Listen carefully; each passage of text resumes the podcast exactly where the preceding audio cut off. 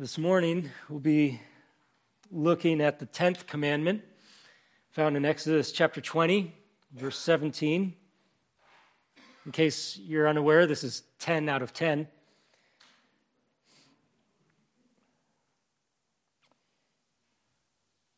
Exodus chapter 20, verse 17. You shall not covet your neighbor's house. You shall not covet your neighbor's wife, or his male servant, or his female servant, or his ox, or his donkey, or anything that is your neighbor's. I'd also like to read to you from the Gospel of Luke, chapter 12, verse 13 through 21. This is Jesus responding to a question from someone in, in the crowd. Luke chapter 12, verse 13. Someone in the crowd said to him, Teacher, tell my brother to divide the inheritance with me. But he said to him, Man, who made me a judge or arbiter over you?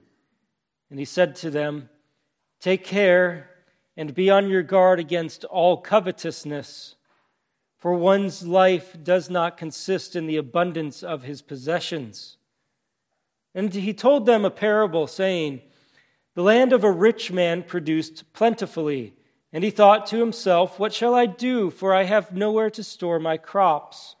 And he said, I will do this I will tear down my barns and build larger ones, and there I will store all my grain and my goods. And I will say to my soul, Soul, you have ample goods laid up for many years. Relax, eat, drink, be merry. But God said to him, Fool, this night your soul is required of you, and the things you have prepared, whose will they be? So is the one who lays up treasure for himself and is not rich toward God. I read a children's storybook with my kids. It has that parable in it, and it's called The Parable of the Foolish Farmer, appropriately titled.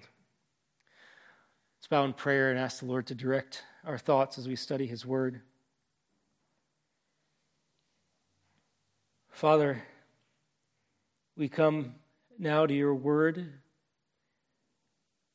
and we need you to make it alive to us or make us alive to it.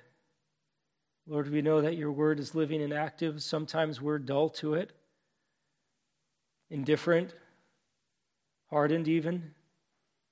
I pray whatever callousness there might be in our hearts, Lord, you'd use this time and just the sheer power of your word by your Spirit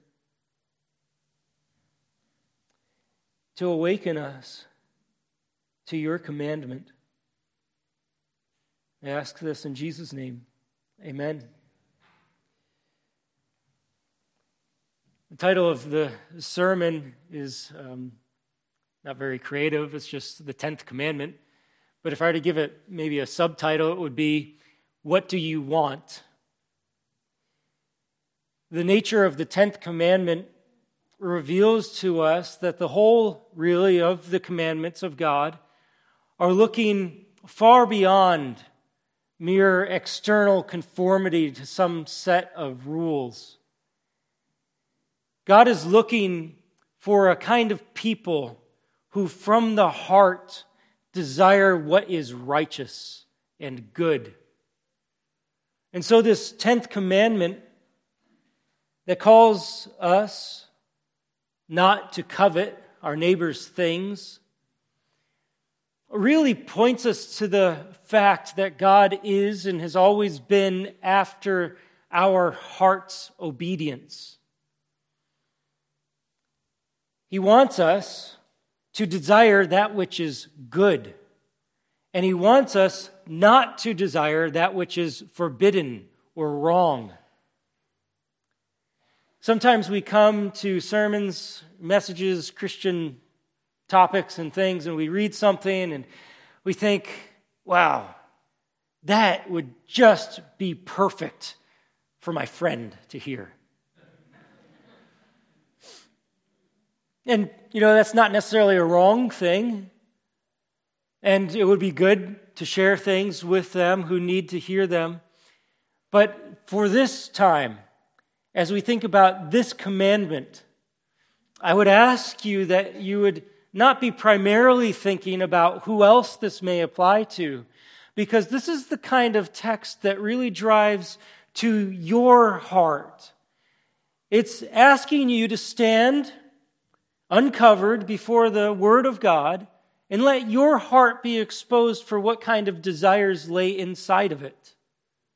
Put away the masks, put away the insincerity, put away the thinking about how others have failed, and just let God's Word address you, almost like a mirror held up so that you can see yourself accurately.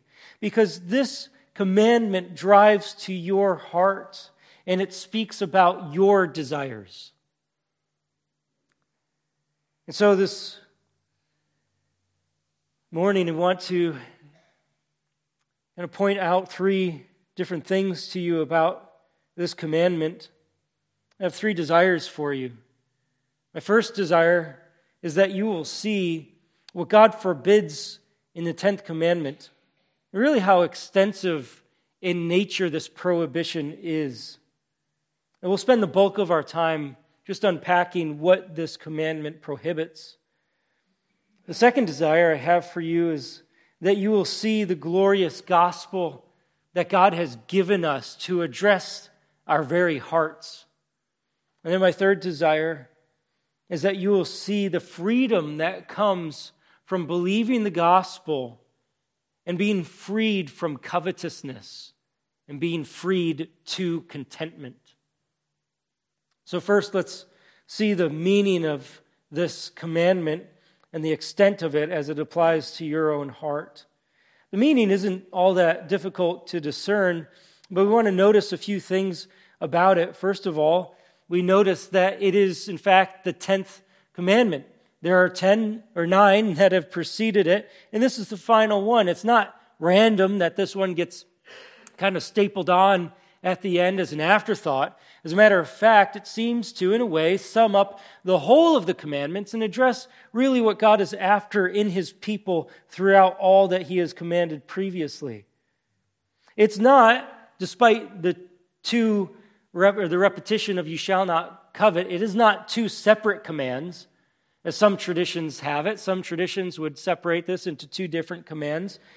But the matter is that it's one command repeated. And the command is, You shall not covet. And for emphasis, it says again, You shall not covet.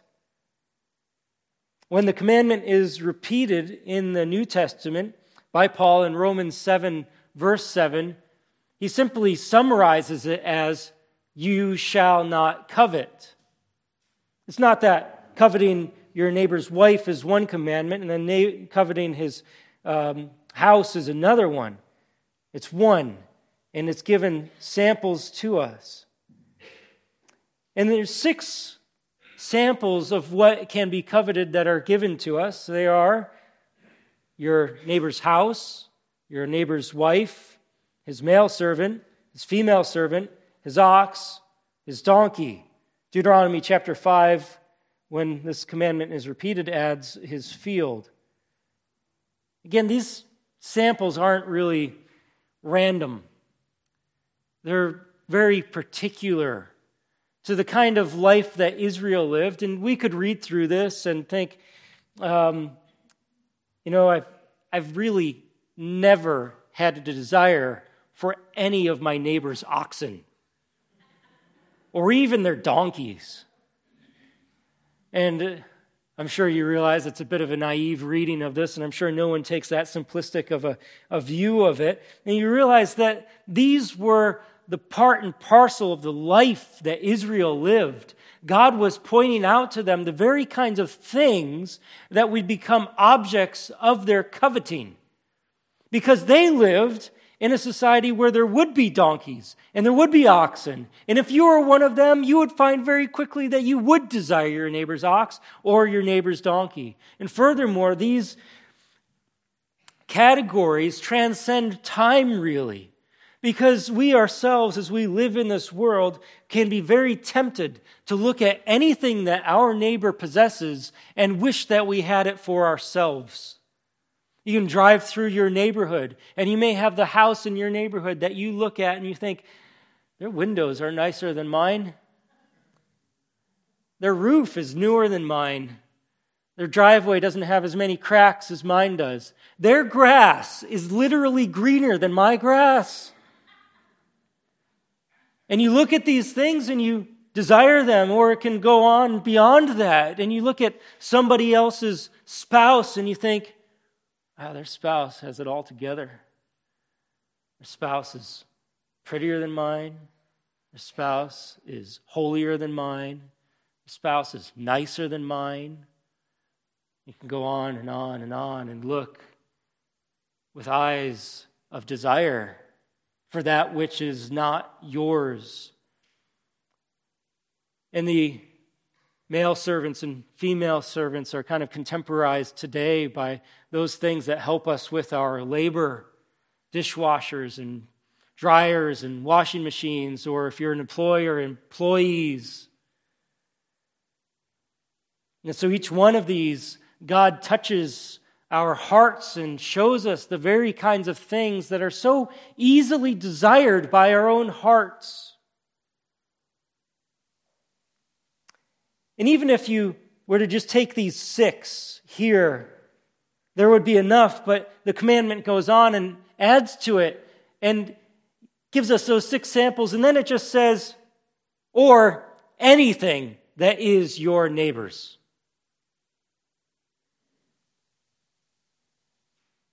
Anything, in other words, that isn't yours and you want it.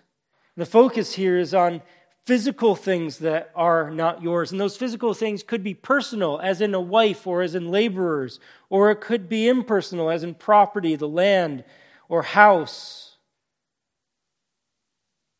But really, this is so general and so extensive that it's looking about anything that belongs to your neighbor or reputation, the kind of body that they have, the kind of finances they have, and looking at it and wanting it for yourself. The meaning of this word covet could have a dictionary definition, as one theologian puts it. Coveting is a desire for something that leads to a plan to acquire it. Coveting is a desire for something that leads to a plan to acquire it. In a sense, the word behind our word covet is neutral. Our word covet is always bad in its connotations, although sometimes we use it as in, in positive. I covet your prayers, that's not bad. But generally, covet has negative connotations. But in one sense, the word behind it is neutral. It could be used for a good desire or a bad desire. In this case, of course, it is a bad desire. Again, another theologian says that this verse could be translated as You shall not set your desires on your neighbor's house, wife, etc. It goes on if we set our desire upon something, we are out to get what we desire. Thus, to set our desire on something already involves forming a plan ready to be put in motion as soon as opportunity arises. Anyone who sets his desires on his neighbor's house, wife, employees, or animals will not be able to keep his hands off. With premeditation, he intends to strike. The word is often associated with the kind of desiring that leads to a plan to get what you want. And then, subsequent to that, there is action taken that goes and tries to get what you want in Micah chapter 2, verse 2, describes apostate Israel and says of them that they covet fields. That's the desire, the formulation of a plan for how to get them. They covet fields and seize them, and houses and take them away. Notice the connection between coveting and seizing. They're not the same. Coveting is the desire and seizing the action, but the coveting leads to the action. We see an example of this in Achan in Joshua chapter 7. After Israel had conquered Jericho, the Lord had told them that they couldn't take anything that they saw there for spoil for themselves, any of the gold or clothing or anything. It was all to be devoted to the Lord, but you know this story. Achan stole. And as Achan is describing what he had done, it says in Joshua chapter 7, verse 21 When I saw among the spoil a beautiful cloak from Shinar, and 200 shekels of silver, and a bar of gold weighing 50 shekels, then I coveted them. He saw them. They appealed to him. He desired them. He wanted them. And he formulates a plan for what he is going to do with them because we hear that he says, and took them. And then we find out that his plan went beyond the taking, it went into how to stay innocent from what he had done. And he goes on and says, And see, they are hidden in the earth inside my tent with the silver underneath. He desired it, he planned for it, he went after it. But we have to be clear on this. The coveting is the desiring of it, it is not the taking of it.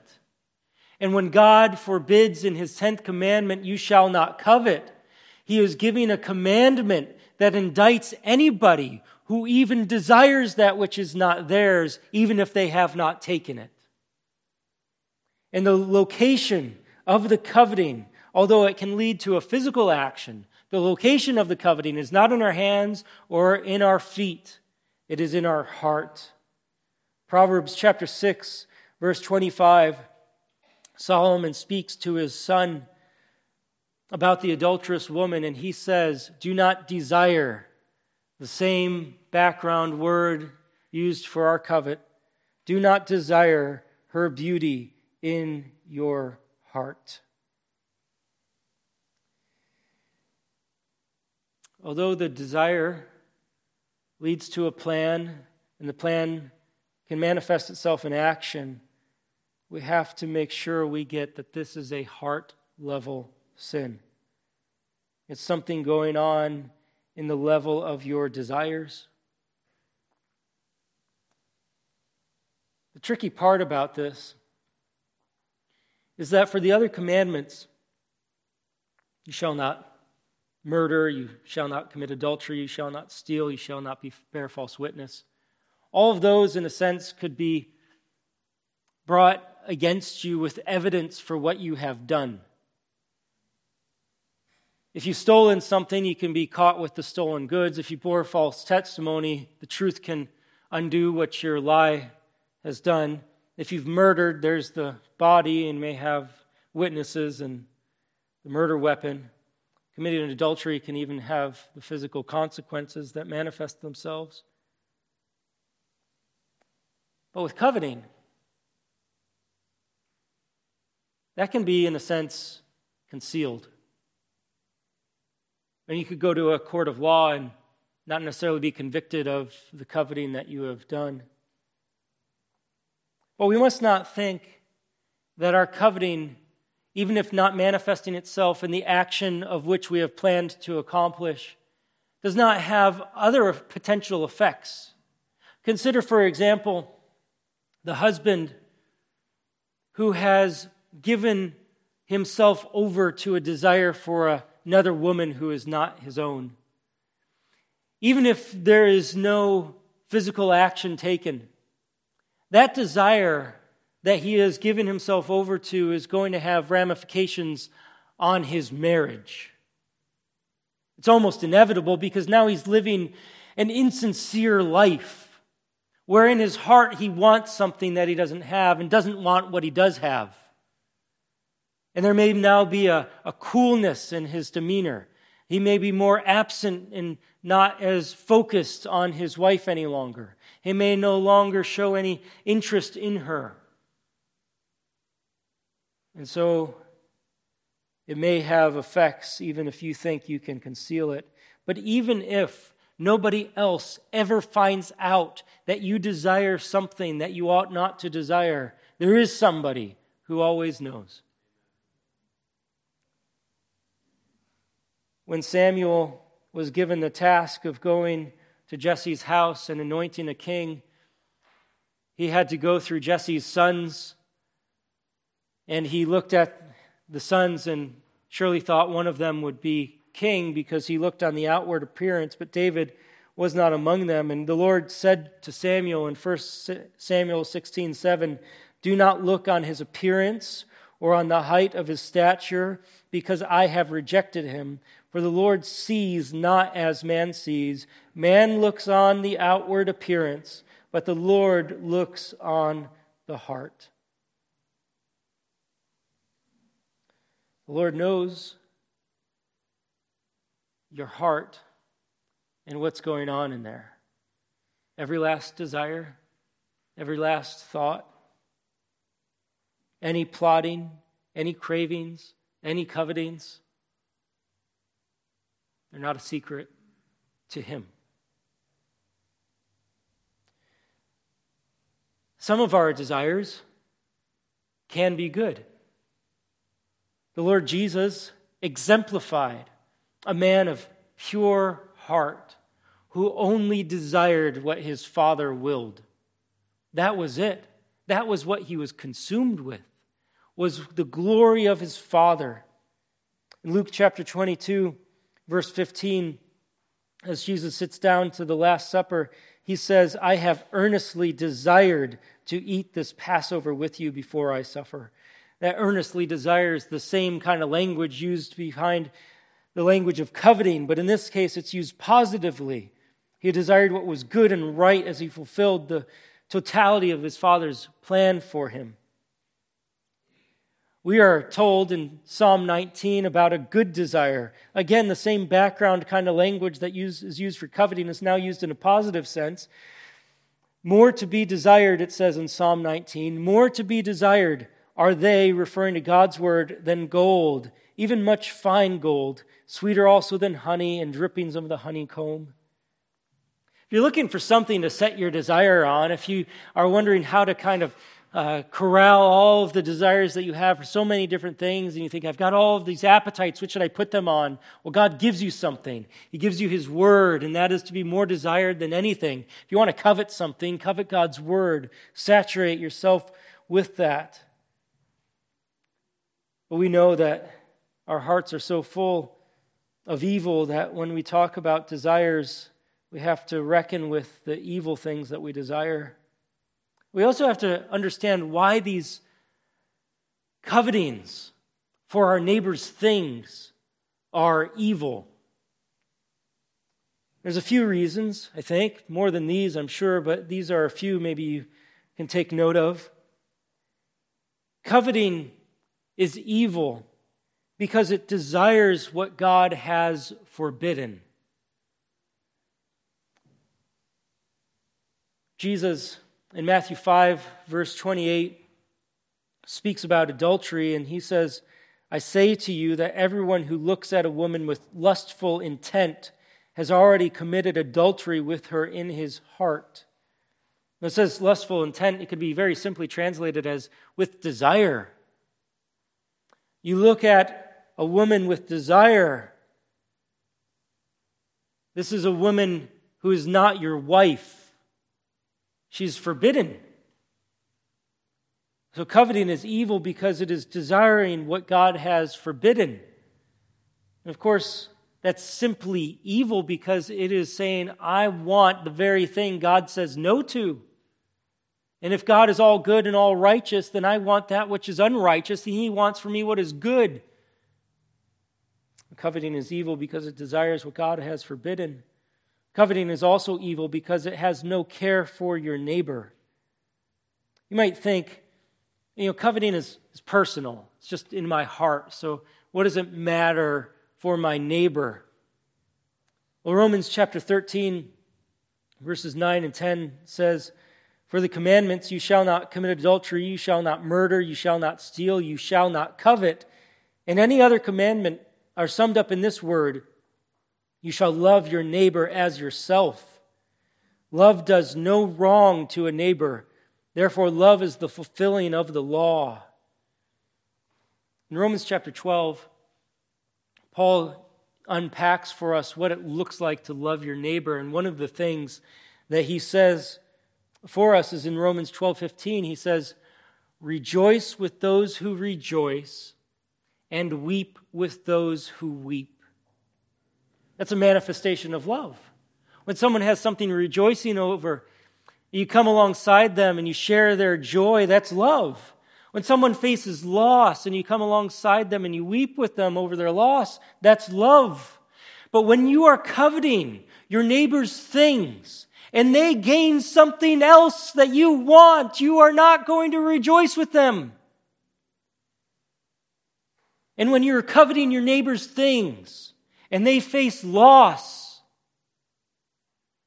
you're not going to weep with them. And so you weep when they rejoice, and you rejoice when they weep if you are coveting their things. Oh, maybe you're good enough to, put on a good face, but in your heart, you're happy they lost because they have so much already. Or when they gain, you resent it because they have so much already. Coveting is evil because it shows no real care for your neighbor. Coveting is evil because it shows no trust in and love for God with thankfulness for what He has provided for you. When you're coveting, you're going up to the perimeter fence of the things that God has put in your life, and you're trying to look over it on your tippy toes to see everything that everybody else has. And you think of all the things that God hasn't given you while you have your back to all the things He has given you. When you walk into your neighbor's home discontentedly and want what they have, you want their children, you want their children's behavior, you want their wife, or maybe their possessions, or maybe their car, or maybe their decorations, or maybe their clothing, or maybe their reputation, or maybe their body. You deny the sovereign goodness of the God who has blessed you in innumerable ways. You become like the child on Christmas who unwraps his gift and has a whole stack of gifts to the side and looks at the one toy that his sibling got that he didn't get, and all of Christmas is ruined. Don't we do the same when we covet? We exchange an opportunity to express gratitude to our God, and we exchange it for a moment of grumbling over what He hasn't given us. Coveting kind of fills our heart with a greed that displaces gratitude and contentment and trust in our good God.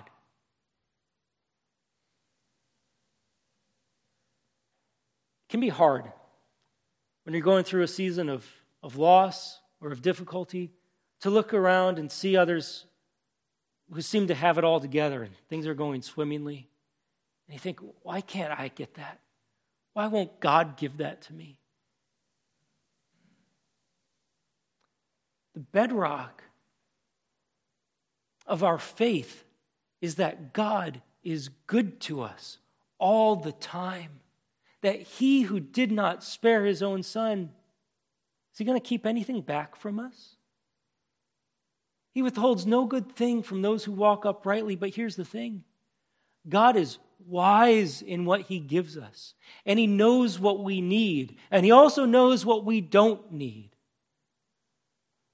Joke around with people from time to time as we listen to like a, a preacher or some lecturer who just has this monster intellect and you know doesn't even need notes to speak or doesn't seem like he needs to prep at all. He just reads a book and in like five minutes and remembers everything. And look at a person like that and think, wow, they've got an amazing mind. God did not entrust to me that kind of mind because He knows if I had it, I would use it for evil. We remember God knows us. He knows our frame. He hems us in behind and before. And He knows what is good for us. The Lord is good and He does good. And when you covet, you undermine your opportunity for gratitude and for trust in His goodness. And so coveting is evil for those reasons. Also, mention briefly that coveting is evil because it hurts society and causes disputes. We need to remember that these commandments were given to Israel as foundational instructions for the building up of the new society they're going to have as they go into the promised land. They're to define them, and they're really for their good.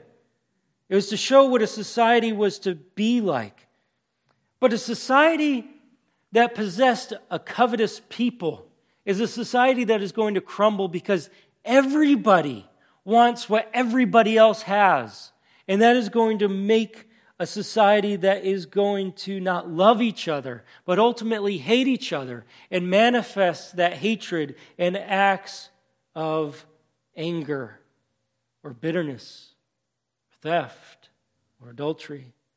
And we see a little bit better why this commandment comes at the end because you kind of build back up from here that if you are willing to covet your neighbor's things, even if you don't steal them, if you simply desire them, you may be a little bit more likely to, to kind of slander your neighbor and say, you know, Joe cheats on his taxes. That's why he has money for that extra vacation every year. I pay my taxes. Joe doesn't. And you don't have a clue about Joe's taxes. You're just assuming that because how else could he have the money? And if you're willing to do that because you covet his things and you're willing to slander him, well, maybe you're willing to take the next step and just take what's his for your own and you steal and break the eighth commandment. Or you go to the next step and you think, well, I despise Joe because of all the things he has. I want his things. And I especially want his wife. And you take her and commit adultery with her. Or maybe you go to the next step. Your hatred of him boils over to such a degree because you want his things that you're willing to take his own life to get what he has. And in thereby doing, you undermine all of these commandments. Not all at once, but perhaps in different ways.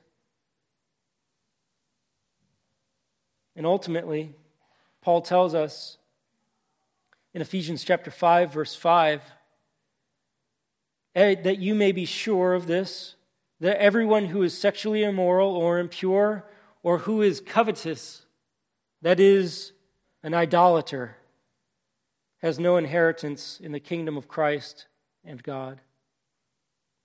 Do you hear Paul equate there the one who's covetous with the idolater? It's breaking the second command you shall not make for yourself a carved image.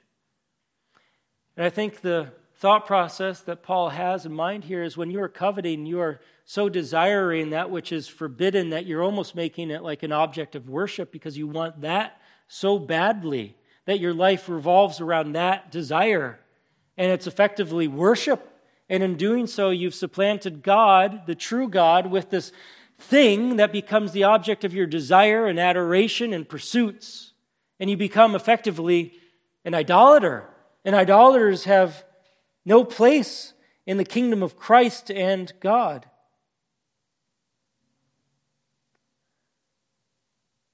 And so, this commandment is really a, a bedrock to a society that is going to leave God in his place and submit to him. This command is so personal because as I've been speaking about this, I, I can't even begin to unpack the things that come to your mind as the application of this. And I hope that there have been things that have come to mind. I was telling somebody after the first service that as I was preaching this, the Lord was bringing to mind some things in my own heart that were being unveiled as coveting. And so the application of this is so challenging because it's the desire of your heart. What's there? What do you covet?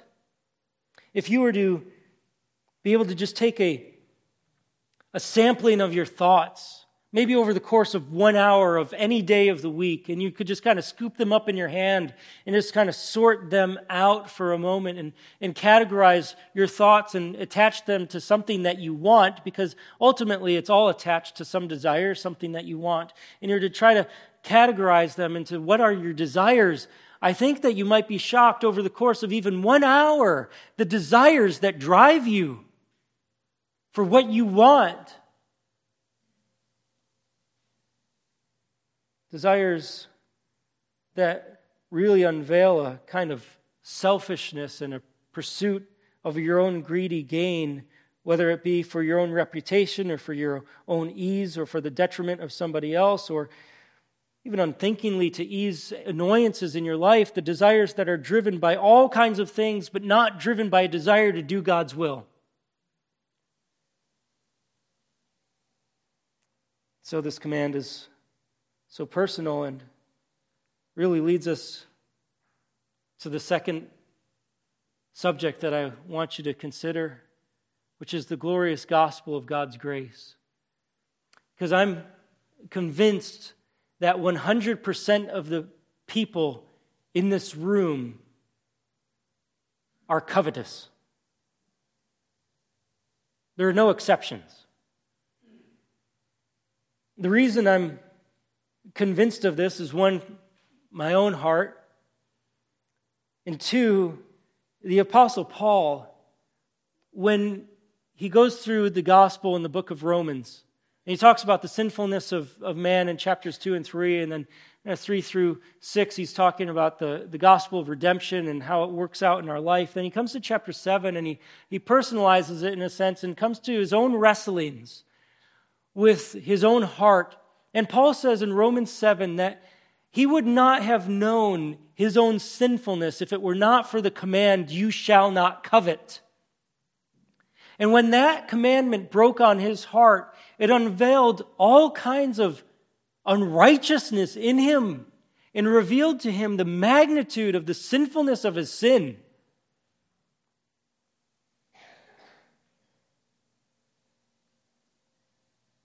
And so this commandment really lays us all at the bottom of the totem pole. None of us really above the other because we're all breakers of the 10th commandment. All idolatrous, covetous people on ourselves. But this is why it, of course, leads us to the glorious gospel. Because the same God who gave the law is the God who gave his Son. And if you've been convinced that your heart is covetous, there's really only one thing that you do, which is look to the Lord Jesus Christ. 1 Timothy chapter 1 verse 15 says the saying is trustworthy and deserving of full acceptance that Christ Jesus came into the world to save sinners of whom I am the foremost. I think part of what Paul has in mind is that Romans 7 context where he knows his sinfulness because of the commandment, you shall not covet. And Paul writes at the end of Romans 7 Wretched man that I am, who will deliver me from the body, this body of death? And I think this is the great thing about the gospel. Maybe that's an overstatement because there's so many great things about the gospel, but if we're talking about this 10th commandment, it hits the level of our desires. We might think, you know, with the commandment, you shall not murder, you think, okay, I'm going to keep myself from not murdering. You not, shall not commit adultery. Okay, I'll, I'll keep myself from committing adultery. Shall not steal. Okay, I won't, I'm not going to take anybody's things. I'm not going to bear false witness. Okay, I'll tell the truth about other people. But you come to the level of desires. And You think, I have all these desires raging in me, all these things that I want, want, want all the time. How can I change that? It's like telling me to stop liking chocolate ice cream and start liking Brussels sprouts like that. And who's able to do that? And you begin to despair of yourself You think, my heart is so corrupt, so defiled. What hope do I have? How can I possibly change this thing around and turn the ship's direction? My heart is a raging sea of desires that I cannot tame. Who's going to save me? And you say with Paul, Wretched man that I am, who will deliver me from this body of death? And you give up all hope because it's not in me, but this is the gospel of God. He, you don't need to do it. He gives his son, Jesus Christ. And so Paul goes on and says, Thanks be to God through Jesus Christ our Lord. He's the one who brings the change. He's the one who came to save sinners. And he did it by going to the cross, becoming the cursed man. If you want to see what someone who is cursed for violating the law looks like, look to Jesus on the cross. A man forsaken, abandoned, scourged, whipped, beaten, mocked. So much so that as he hangs on the cross, he acknowledges his own forsakenness by God. That's a cursed man, and that's what we all deserve for our sin and rebellion, for breaking any one of these commandments. And we realize when Christ hung on the cross, it was not because he was covetous, not in the slightest. It was because he went there in the great exchange, and he stood there for you and me covetous idolaters that we are, he became sin for us so that in him we might become the righteousness of God. It's only in Christ you can receive the forgiveness for the sin of coveting. There is salvation nowhere else. Isaiah chapter 1 talks about how though our sins are like scarlet, they shall be white as snow. Why? Because God is the one who cleanses us. Psalm 51 Cleanse me, O God, purge me with hyssop. 1 John 1 9. If we confess our sins, He's faithful and just to forgive us of our sins and to cleanse us of all unrighteousness. If you're realizing how black your heart is with covetousness, there is only Christ who can cleanse you. So that commandment shows us really our need for the glorious gospel. And thirdly, finally, and quickly, I want you to see the freedom that comes from the gospel as it regards the 10th commandment. It's not that the gospel now frees us to just go on with our desires as they always were. It brings transformation. I think one of the best aspects of my own conversion was as the realization began to occur that my desires, because of Christ's work in my life, have changed. I like Brussels sprouts. Where did that come from? Or better, I like righteousness and holiness and love God and His Son and His Spirit. Where did that come from? Well, that's the work of God in our hearts. This is why Jesus said, You must be born again.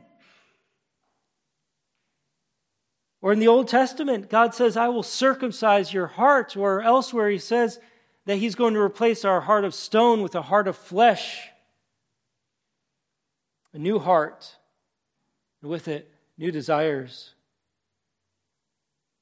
Paul's example is really amazing because he was convicted by that 10th commandment, and yet, after coming to Christ, he's able to say to the Ephesian elders in Acts chapter 20, verse 33, I coveted no one's silver or gold or apparel. Where did that come from in Paul?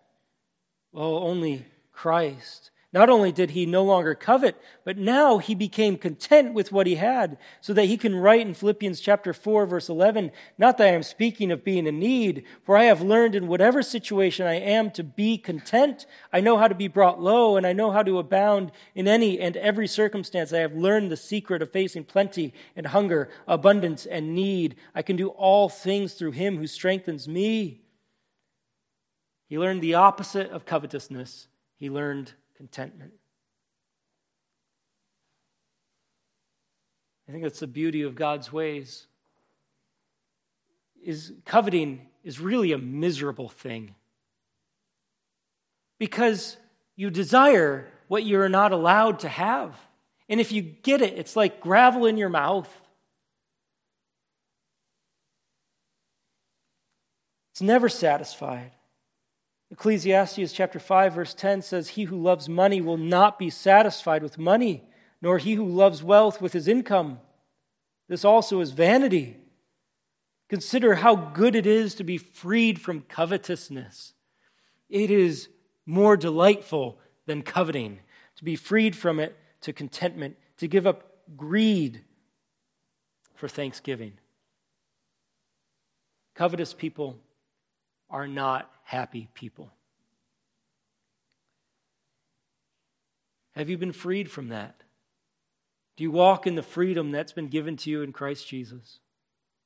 Remember, this is a personal command. It's for everybody, but you yourself need to deal with it.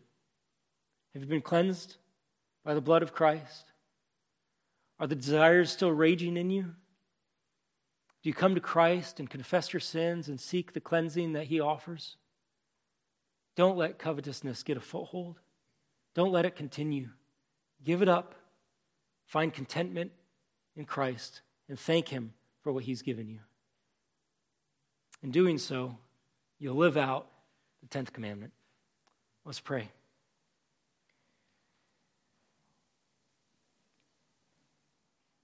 Father, because you speak so plainly to our desires, you know all that they are. We're not hidden from you.